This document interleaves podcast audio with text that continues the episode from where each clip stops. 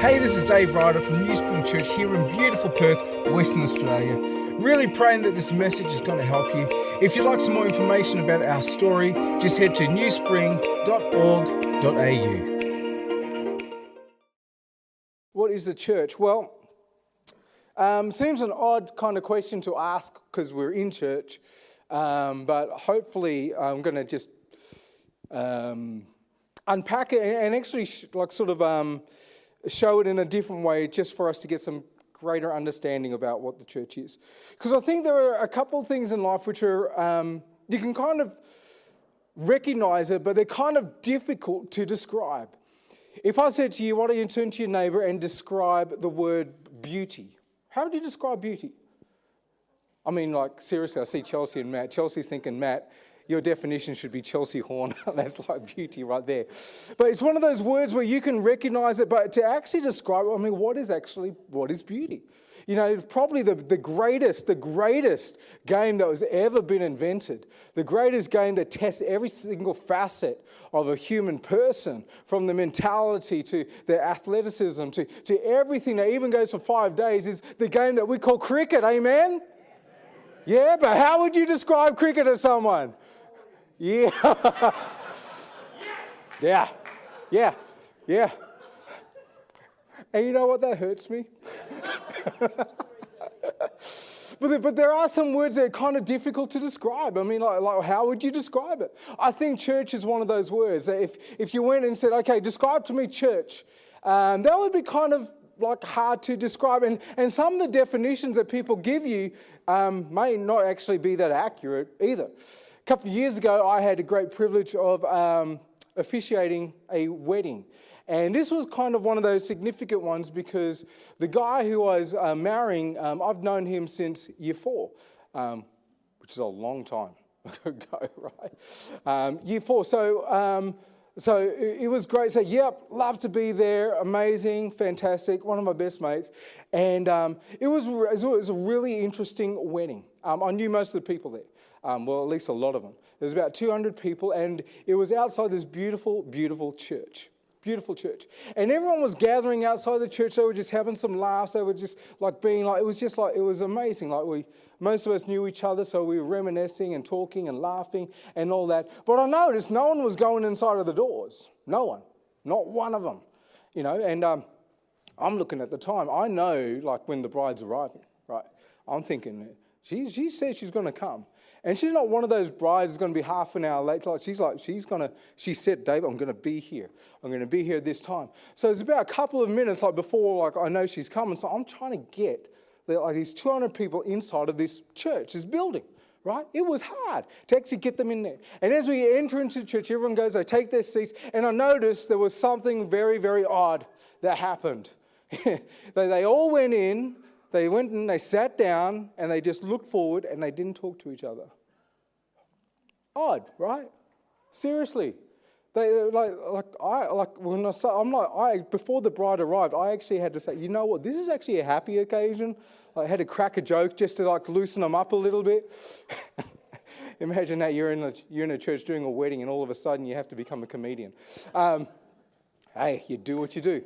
But it was, it was strange to me that, like, these 200 people, they walk into this building called a church and they have no idea how to engage. They have no idea how to engage with each other. They have no idea, even if they're allowed to talk or anything. It was just odd to me. If you were in that situation and you had to chat with one of those people, how would you describe the church? It's not as easy as what you think. I think it's pretty difficult, especially because that word church is laden with so much baggage, with so many experiences, so many ideas. So when we come to it and we say, okay, how do you describe the church? I don't think it's as easy as what we possibly think. So today I want to actually ask that question what is the church? And hopefully give you some understanding as to what the church actually is. This year we have been. Um, doing a series which is called Image. We've been doing a couple of different things because um, I know when Brett's up, he's doing um, his own image, uh, no, his own series. Matt spent a couple of weeks speaking on something that he thought he wanted to bring to the church, which was great. Um, but um, among all that, the, the, the, main thing we're talking about is this idea of image. And what I've been wanting to do is to actually go back to the beginning, to get some understanding as to what our life is about. What does it mean to be made in the image of God? What does it mean to be the image of God? And we've been looking at um, this kind of model, um, which will be familiar with you. Um, if you put that up. That looks familiar by now. Everyone knows that? Yep, it's in your notes. You guys should be sick of it. Uh, at this stage, you should be able to talk to anyone on the street and actually try to like muddle your way through that. But what we've been saying is this is actually the Bible story. It's kind of broken up. Um, and we've kind of at the bottom, we've got this um, theological framework which we learn in, in, in, Bible college and all that. But what we've been wanting to do is give some contemporary language. So we, we, we've broken it up like this that with the Bible story that there's a goal, that God does have dreams and aspirations. He does have a master vision of what he's trying to accomplish. And that's actually found in a couple of chapters in the Bible. But as we know, not only is there a goal, there's a huge mess, and we kind of experience the mess every day. We live in the mess every single day. We know that the world is broken, don't we? We know that families are broken, parts of society are broken, and, and you kind of like look at it and say, man, that is not right. I know that that is not right. It feels wrong to me. It's because there's a mess that is broken. And the rest of the Bible is actually about this plan that God has actually initiated a plan to actually work on the mess and return us to the goal. So we've been doing that and actually trying to get our head around it. What does it actually mean? Um, to actually return to the goal. And that's what we're going to be doing when we talk about the church today. So today we're just going to focus on two verses. How about that? Two verses. You happy about that? I know I haven't spoken for a good while, but you can talk back to a brother. Come on. Are you happy about that? All right, let's see if we can unpack these a bit. They're found in Genesis chapter 1. If you have your Bibles, why don't you open up to that? Um, if you have the app, it'll actually be on the app. Genesis 1, verse 26 to 27, very, very familiar um, passage of scripture. And it says this then God said, Let us make mankind in our image, in our likeness, so that they may rule over the fish of the sea, the birds of the sky, over the livestock, all, um, and, and the wild animals, and over all the creatures that move along the ground. So God created mankind in his image. In the image of God, he created them, male and female, he created them. Isn't it good that he, he mentions male and female? He created them. We're going back to what God had in mind at the very beginning. Understand at the very beginning, there's no hierarchy there, is there? We're all made in the image of God. Male and female, He created them together. Wow. That's incredible. We live in a society where so many structures, so much hierarchy, so much power play, and so much control. But at the very beginning, in the goal, man, it's a different story. Imagine if we would truly return to that kind of situation. That'd be kind of cool, huh? That would be awesome. So, in these two verses, we have the nucleus of what the church is. And the two things that we're going to actually talk uh, briefly about today is number one, the nature of the church. There's a blank in your notes. That word, the first blank is nature, the nature of the church. And the second one is the purpose. Everyone say purpose. Purpose of the church. That word purpose is going to um, be an important word for 2023 as we move forward. Purpose. The purpose of the church, the nature of the church, and the purpose of the church. Why are we here? Because you can ask a lot of people, what is a church? And they may say, you know what, it's a little bit like a country club. We just come and hang out. We just like do life and we hang out. And yeah, we hang out, but we're not a country club, are we? You know? I've never been part of a country club. Then no? Okay. You may think, oh, it's a little bit like a concert. You just go and watch. Well, we may have people serving us, but it's certainly not a come and watch kind of thing. Or, or another big thing is, you know? It's, an experience, it's a spiritual experience. And you will be moved and you will be touched and you will be transformed. But make no mistake, church is not about you getting your little experience. It's bigger than that, isn't it? If church was all about me, I'd be exactly the same as the rest of the world. Because the rest of the world is all about me. But when it comes to the church, it's actually bigger, it's broader, it's deeper, it's wider, it's more profound, it's more transformative. It's an incredible, incredible thing if we understand what the church is. So, we're going to talk about the nature and the purpose of the church. The first thing we're going to talk about is this idea of kinship K I N S H I P. Kinship. This is found in Genesis um, chapter 1 and the first portion of the scripture. Kinship. What does it mean to be the church? The nature of the church, kinship. Okay, in your mind, imagine this. You're in this situation, you're in this setting, like say, say like this happens tomorrow, okay? Today we're all good, but tomorrow this happens. Tomorrow you are taken from your home and you have all parts of your identity stripped away from you. You're taken away from your home, all your possessions are stolen from you. You were severed from your land because your land means a lot to you. All right? Your, man, your land means a lot to you. In fact, the land's connected to the promise you have with Yahweh, with God. Because Yahweh came to Abraham and said, Man, I'm going to give you this land, and you're in that land, and then overnight, you're taken away from your land. Right? This is, this is the scenario. So you, you're automatically cut off from your promise from God. This is going to affect your identity, right? Man, stuff's going on. You are experiencing severe injustice, and there's absolutely nothing you can do about it. Absolutely nothing. On a side note, not to get political or anything, but to get biblical, that's the scenario of Israel. There are some deep connections when it comes to First Nations people. Now, this is one of the things that we don't think about. When we're talking about injustice, God is always talking about injustice because the Jewish people are the most persecuted people in history. And this is part of the story. If this is part of their story, this is part of our story. And God is always addressing injustice. So we've got some things coming up, and I'm anticipating there's going to be more division, more hostility in Australia, but also in the church. But can I just like a little bit of a side note? Let's actually just think and have compassion and like actually to, like, like come to terms with the fact that injustice does happen, injustice has happened, and the church has very, very often been complicit with that injustice. I'm not woke. You guys should know I'm pretty orthodox with my theology, but I want to be biblical. And as I'm like sort of looking at this, you can actually see there's some pretty direct correlations here. Because the book of Genesis, in fact, the Old Testament is actually a book of identity, because this is the scenario that's happened. And you can understand that if you appreciate what the majority of scholarship would say when this was actually given to Israel. So I know in, our tradition, we, we have like Moses wrote this. Well, not exactly, because there was oral tradition in the ancient people, all right? So orally, it may have came from Moses and all that.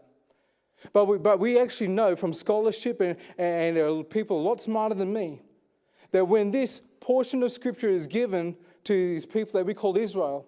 It's given in this period between the monarchy and exile, probably after exile.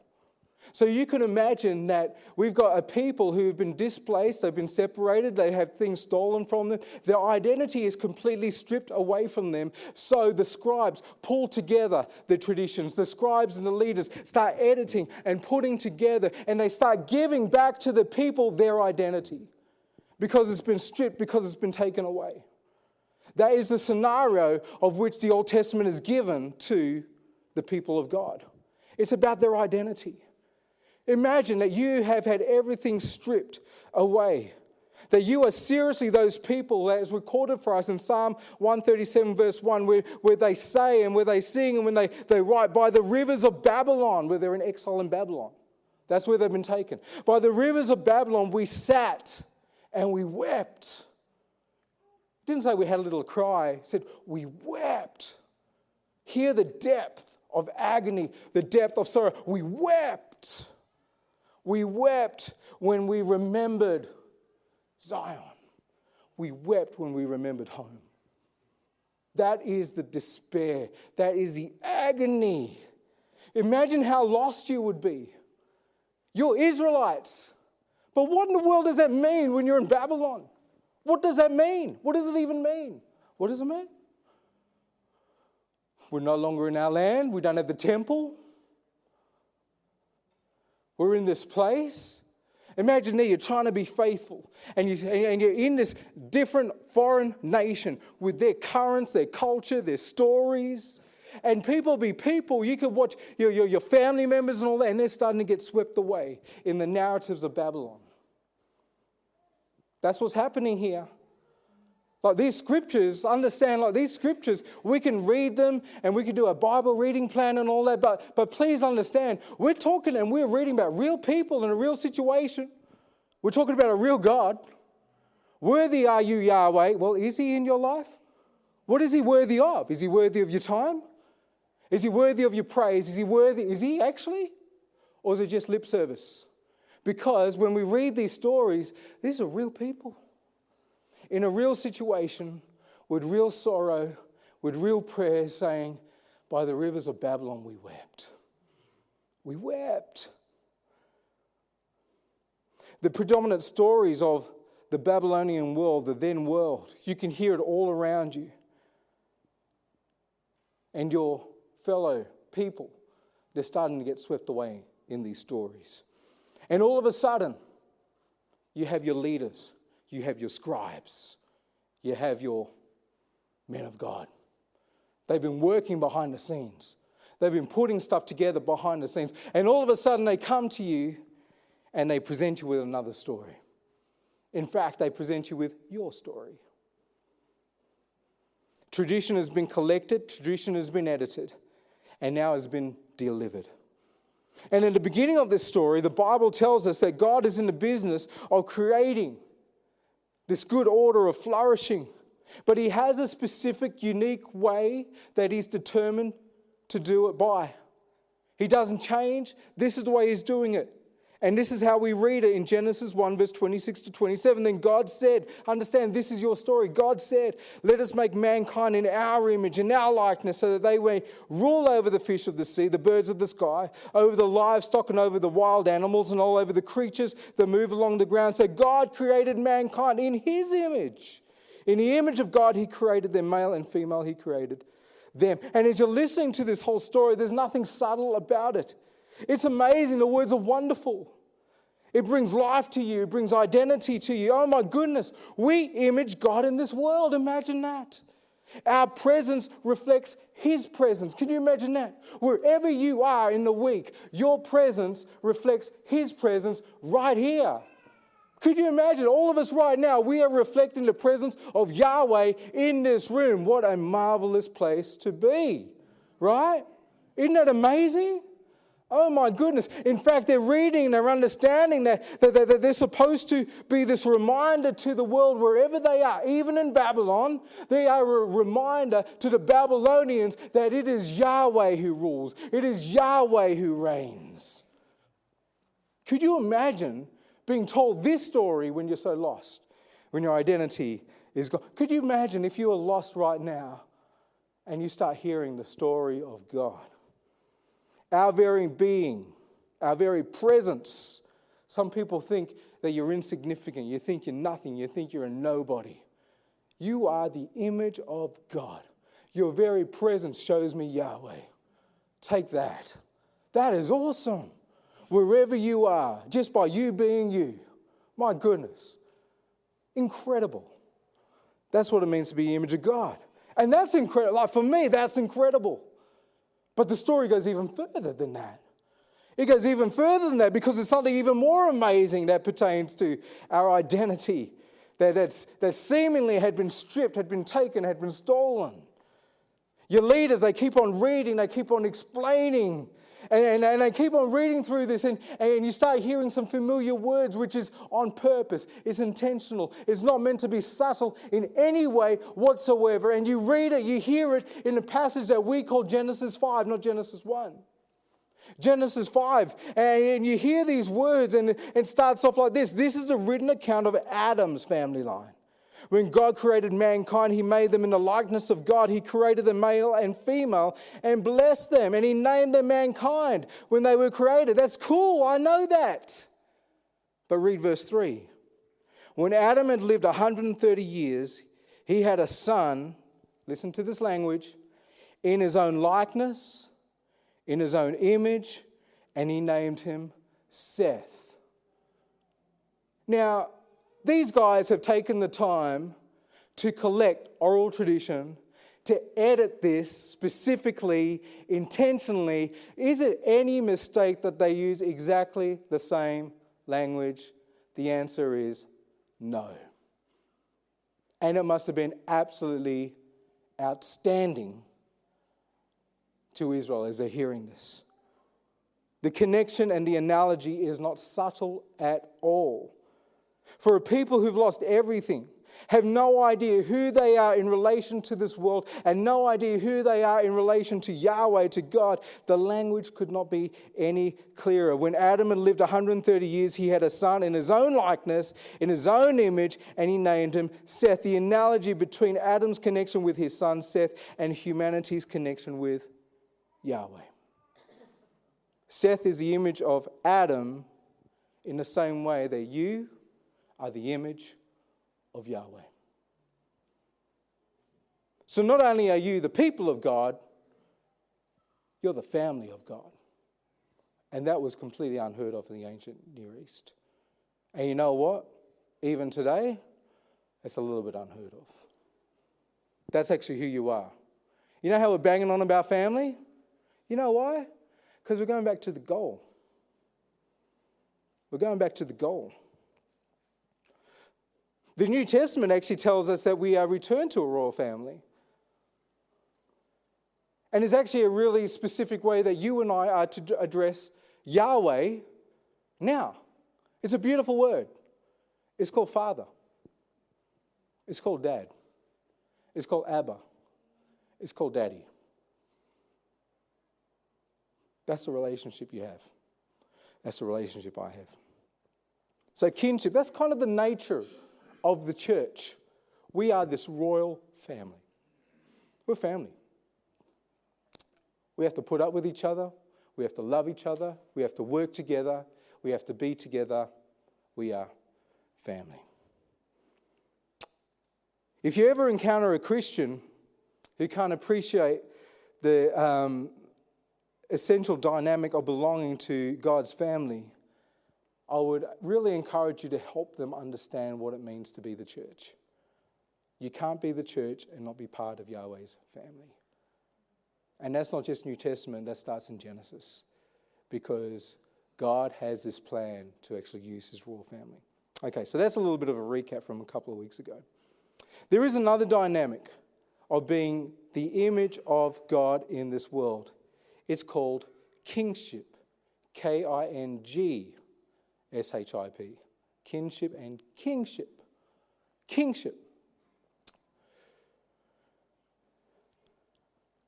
God desires that his royal family is to rule and reign over creation in the same way that he does. That's kind of what we've been looking at over this year. God rules and reigns for creation's goodness and for its flourishing, with a posture of hospitality that welcomes the other, with wisdom, creativity, and generosity.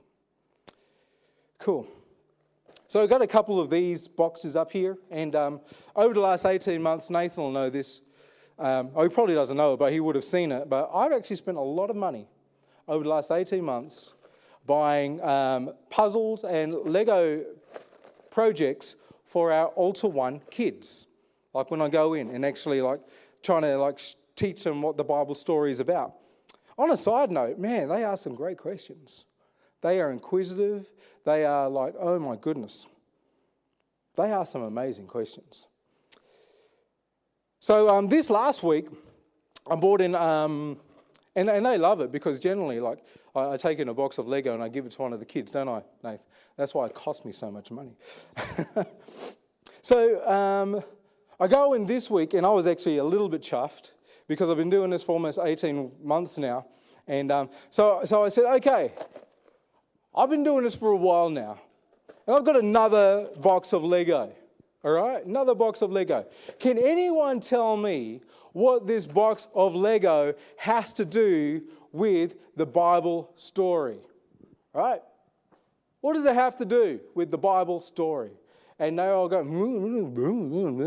and it was Kai at the back. It's always Kai at the back. And he just like slips out. It's like, order out of chaos. I was so happy. Order out of chaos. And I said, Kai, man, that is it. In the beginning, God creates the heavens and the earth. The earth is darkness and void, right? And what does God start doing? The Holy Spirit's hovering over the deep. And then the Holy and, and then God said. What is the Bible story about? That there is disorder, there is non order, there is non function, and God starts bringing order where there is chaos and function where there is non function. And I would say to the guys, you know what? If I had to open up this box and just pour everything out, there'd be bits and pieces everywhere on the ground, wouldn't there? Like I can do it right now. There would be bits and pieces, right? But this picture tells you what this is supposed to look like. It's not supposed to look like the bits and pieces. It's supposed to look like that. And if someone actually like, got together with some other people and started putting the pieces together, it would start to look like that, right? And you know the other thing about getting a brand new box? You can be guaranteed that all of the pieces are already in the box. There's nothing missing. In the beginning, God creates the heavens and the earth. All the pieces are there, just waiting for someone, anyone, to start putting it back together. But we live in a world that's so focused on me, you're not going to put anything together if you're just navel gazing. That's why the posture of the church goes from me to looking out and putting down my privileges, putting down my rights, pouring myself out, and we get to work. But all the pieces. I was so proud of Kai. I was thinking, Kai, man, you should be a pastor. I actually said that, man, you should be a pastor. Actually, I said pastor or politician because he's actually very good with his words. That kind of happens. How would you describe the church? How would you describe the church? How would you describe the church? Well, let me um, try an illustration that's going to depend on actually people participating. How would you describe the church? Imagine this center, is rather convenient. We've got like this center thing here. Imagine this space here. This is the kingdom of God. This is the, where the reign of God is. This is like temple space if we're going back to Genesis 1 creation narrative. You know, you know when God comes and he, he rests, that language is that God comes and he actually sits on his throne. Where's his throne? It's in his temple. So imagine this is kind of like the kingdom of God in this space. I don't know where you guys are right now. You're obviously in the outer darkness or something out there. but imagine you're over here. This is a space where people discover what it truly means to be human in this space. This is the place where all of the, the things that entangle us the sin, wrath, principalities, powers, all of these mysterious, invisible forces that we can sense and we can touch, where they have no grip on you because you live in flourishing, you live in freedom. We talk about freedom, we sing about freedom. The kingdom of God, this is where you experience freedom because all those other things, they are disempowered. Amen? They're disempowered. This is the place where Jesus' people take on the posture of service, where they deny their rights, where they deny their privileges because they are postured by the cross. Imagine that this is a space where we don't have a token cross on a stage, but we literally live with a posture of the cross, right? Philippians 2. Jesus, who is being God, did not consider equality with God something to be grasped for his own gain, but he emptied himself he laid down his rights, he laid down his privileges. He emptied himself to the point of being a slave, but also to death. And because of that, Yahweh looks at that and says, mm, Wow, that posture looks like Yahweh. So he gives them a name that's above every other name, that the name of Jesus every knee should bow and every tongue confess. But you only get that reality if you take on the posture of the cross. Imagine like this is this space here. All right? It's the location of human flourishing, it's the household of God. In other words, it's called the church. That's this space here. I don't know where you guys are at. Out of darkness, gnashing of teeth, I don't know. I'm kidding, by the way. You can laugh. And the invitation still stands. The invitation that Jesus echoed over 2,000 years ago is still echoing today. The time has come. The kingdom of God is near. It is at hand. Repent or reimagine, rethink your life, and believe the good news. So imagine that. So I take one of these things because I'm not too confident and I, am not good at talking to people. I'm a little bit awkward, and like, but, but you know what? Dave's actually given me this card to help me out, and um, it, it, lets me know I can actually start a conversation with someone. And what I'm going to try and do is actually ask them, "Do you want to come into like this space over here? It's got it's the kingdom of heaven, but we're just going to call it church because it's the same kind of thing." And and it's this, it's this story, it's this, it's this announcement of God is establishing His order his good order for flourishing through people for his glory. So I'm going to kind of do that. I'm going to maybe Alistair, Alistair, Alistair, would you would you like to come and like be part of this this family, this family of flourishing? This like, would you like to like come on then? Like, uh, come on, don't sit back. Like, get this. Like, come on, come get off your seat. Come on, come on over here. Come on, come on over here. Like, come and stand in this in this amazing kingdom space over here. And like Jade Lee, would you like would you like to go? Like, would you would you like to?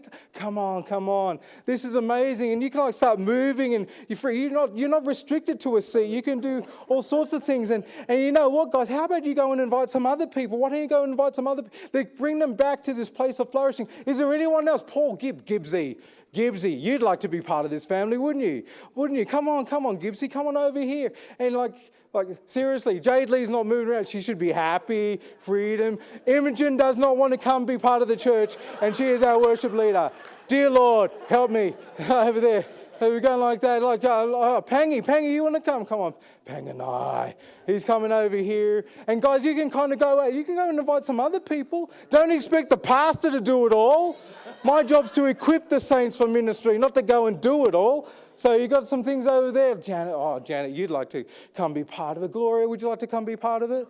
You don't want to be part of the church? What about you? It's okay. You don't need to be part of the church. It's all right. So you're doing that, you're going there, and like this is kind of what happens.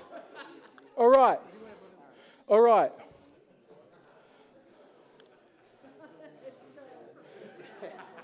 All right, so understand this as people are coming in here, this is the next thing that happens because God has established his reign on earth through humanity, right? He's putting the world in order. He's like, he's looking at us and he's saying, you know, what, oh, Pangy, man, man, this may be not for you. This actually might be for you. You know what?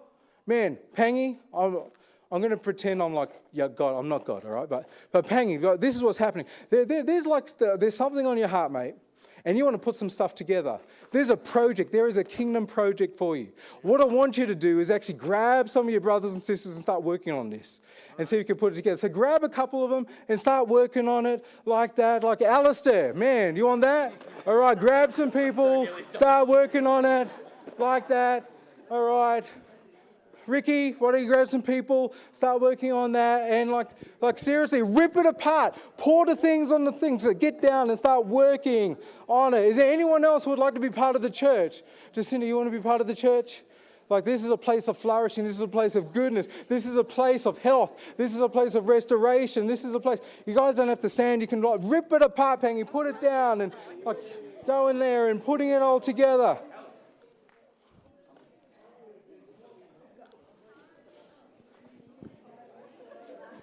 And if you guys feel like you need some more help, just go grab some other people.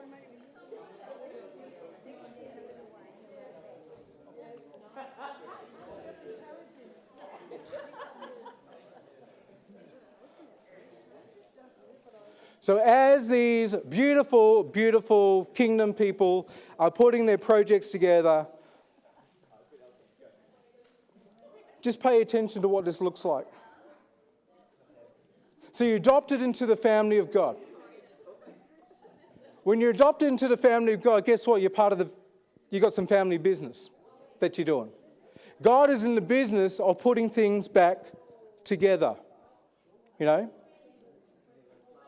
He is establishing his order for flourishment, for humanity, for creation, but he's doing it through people. And as we do this, you guys might be thinking, like, when we come to church, we lift up our hands and we sing, God gets glory from that. Biblically speaking, when we do this as family, that's when God's glorified. That's when He's glorified. The, all, the whole earth will be filled with the glory of God as water covers the sea. What does that look like? It looks like communities, it looks like family people coming together with a burden on their heart. They see things are broken and they are not indifferent. They look at that and say, you know what? We can do something about that. We are Holy Spirit filled people. We belong to the family of God. We know what God is up to. How about we get together and we start fixing? How about we start repairing? How about we start restoring? And as we get moving as a church of Jesus Christ, He gets the glory. That's how the church works. How would you describe the church? It's a country club. It's not a country club, but we do come together. Oh, the church is like a concert. It's not a concert, but there are people who use their gifts to serve each other. Right now, we have people using their gifts to serve each other. Right now, we have people upstairs who are using their gifts to ensure that there is a safe, beautiful place for teenagers. Right now, we have people in creche. Right now, we have people in kids' church. Right now, we have people who are giving up their time. They are laying down their privileges, they are laying down their rights, and are saying, I love these kids so much, I will prepare and I will make sure that there is a safe place that they can learn about Jesus. That's pretty cool, huh? That's the glory of God when that kind of stuff is happening. Are you starting to understand? We are people who do that. Genesis 1, verse 26 to 27. Then God said, Let us make mankind in our own image, in our likeness. That language is family language. Genesis tells us that. We're part of a royal family. Humanity is related to God in the same way that Seth was related to Adam. It's not subtle, it's intentional.